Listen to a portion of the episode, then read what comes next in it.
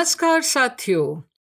एलोविताल Sumedha Kataria talks की ऊर्जा परिमित श्रृंखला की फिफ्टी सेवेंथ कड़ी में आपका स्वागत है। पॉडकास्ट के नियमित श्रोता मेरी एक दोस्त ने कहा कि मेरा अक्सर मन करता है कहीं भाग जाऊँ, दूर, कहीं भी, पर जानना चाहती हूँ ऐसा क्यों होता है? क्या गलत है ऐसा सोचना? जहन में आया कि किसी भी सोच का आना तो बड़ा स्वाभाविक है। गलत और सही तो कारण होते हैं, वजहें जिनसे अंकुरित होती है कोई सोच।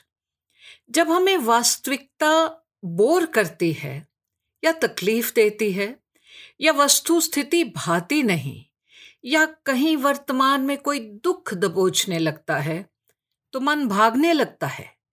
या तो कल्पना की दुनिया की ओर या किसी डाइवर्जन की ओर, जिससे हम उस तकलीफ़ या बोरियत या अनप्लेजेंटनेस से निजात पा सके। मन बदल सके, हम अच्छा महसूस कर सके।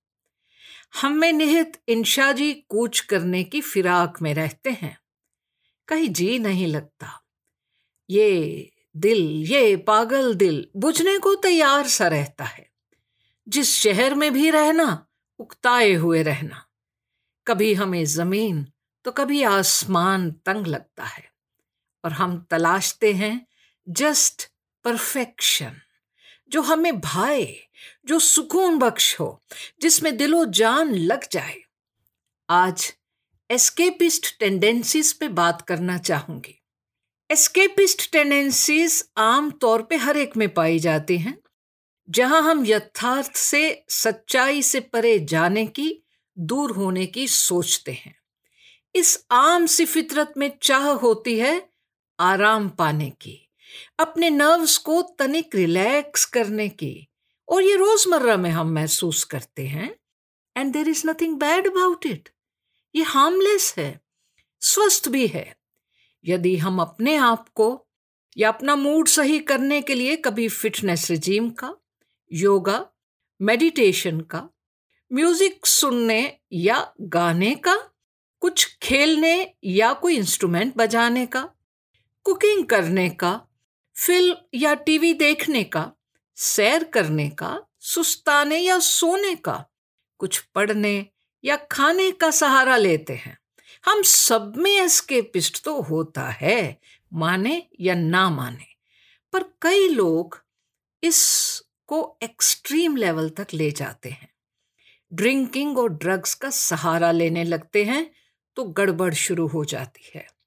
एक स्वस्थ पलायन की चाह अस्वस्थ और गंभीर बन जाती है, क्योंकि ऐसे में लोग इसको आदत बना लेते हैं, इसके गुलाम बन जाते हैं, और ये प्रवृत्ति जब उन पे हावी हो जाती है तो आए दिन हम ऐसे समाचार पढ़ते हैं या टीवी पर देखते हैं, जिनमें युवा कहीं डिप्रेशन का शिकार होके नशे की लत में पड़ जाते हैं और तर्क, वितर्क रीजनिंग अनुमान सब दम तोड़ के पलायन अस्वस्थ तरीन अवस्था तक पहुँच सकता है, जहाँ जीवन से ही एस्केप पलायन उन्हें एकमात्र रास्ता दिखता है।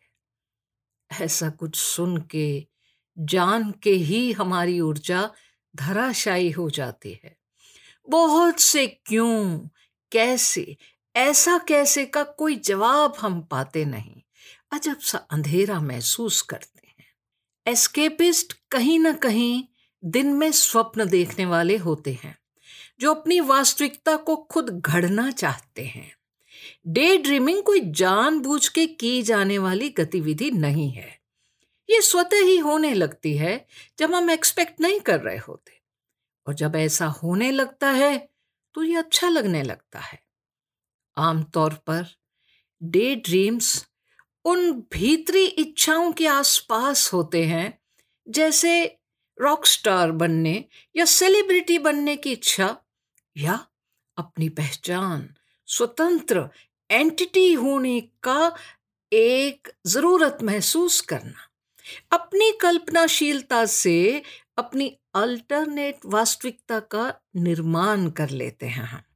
नित्य नए आइडियाज़ आते हैं तो अपना यूटोपिया एक आदर्श दुनिया मन में सृजित हो जाती है, जिससे या तो कोई बहुत उच्च स्तरीय वर्क ऑफ़ आर्ट या लिटरेचर जन्म ले सकता है, या ऐसा फलीभूत ना होने की दशा में गर्त में जा सकता है।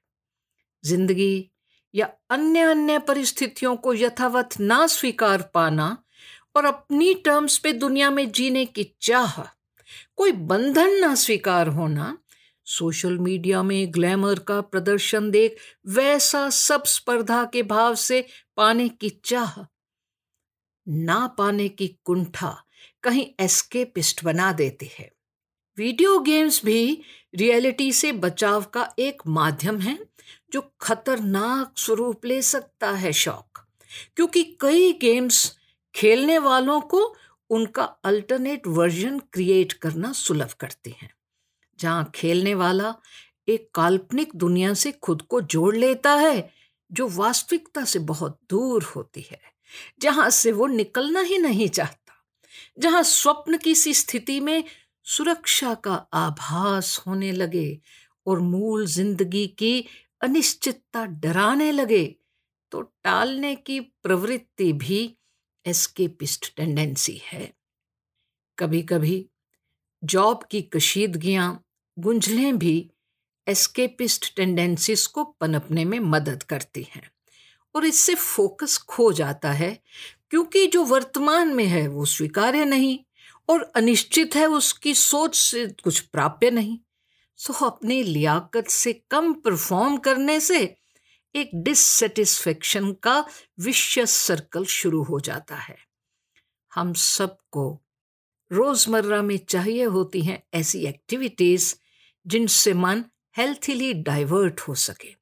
हर समय पढ़ना या लिखना या म्यूज़िक सुनना या कुकिंग करना संभव नहीं होता विशेषकर जब मन जिद्दी सा हो के अनम्यस्क होता है। त्वरित ज़रूरत होती है स्ट्रेस और स्ट्रेन को कम करने की। आस्था पर आधारित कोपिंग स्ट्रेटजीज पॉजिटिविटी को बढ़ाती हैं। इनसे कहीं कनेक्ट का एहसास, जुड़ाव हमें ग्राउंडेड रखता है, स्थायित्व देता है, समुदाय से, परिवार से जोड़ता है और इस जुड़ाव में सिक्योरिटी, सेफ्टी, सुरक्षा महसूस होती है।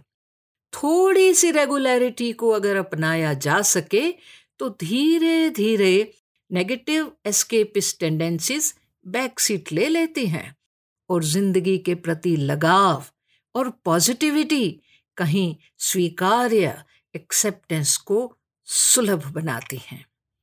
साथियों एस्केप करने की प्रवृत्ति सामान्य है, कुछ बुरा भी नहीं है इसमें, पर थोड़ा जागृत रहना चाहिए इसके प्रति, अपने को लेकर भी और परिजनों में भी।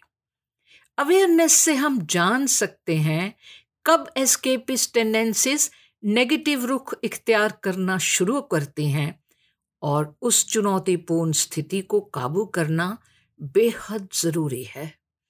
बाजी दफ़ा एज पेरेंट्स बच्चों पे बहुत परफॉर्मेंस प्रेशर डाला जाता है, जिससे बच्चे बचने का प्रयास करते हैं, डरने लगते हैं, असुरक्षित महसूस करते हैं, सल्क करने लगते हैं, जो कि बहुत ही अनहेल्थी सिद्ध हो सकता है।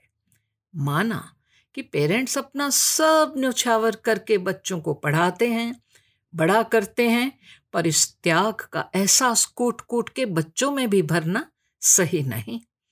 हर मानस की, हर उम्र की रिसीव करने की अपनी क्षमता होती है। और अगर वो कम हो तो डर, भय, संकोच, दबाव एस्केपिस्ट टेंडेंसीज को पुख्ता करता है, जिसके परिणाम सही नहीं होते। बहुत ज़रूरी होता है धैर्य, पेशेंस और रिजिलियंस को इनकलकेट करना, स्वीकार के संस्कारों की धरा देना। एस्केपिस्ट टेंडेंसीज जब अच्छा स्वरूप लेती हैं तो व्यक्ति एक्सप्लोर करता है। उसकी क्रिएटिविटी निकल करके आती है। संगीत, लेखन art literature sports painting singing में भी। परिवार का, मित्रगण का मेंटर्स टीचर्स गुरुजन का बहुत पॉजिटिव रोल होता है इन एस्केपिस्ट टेंडेंसीज को सही दिशा प्रदान करने में।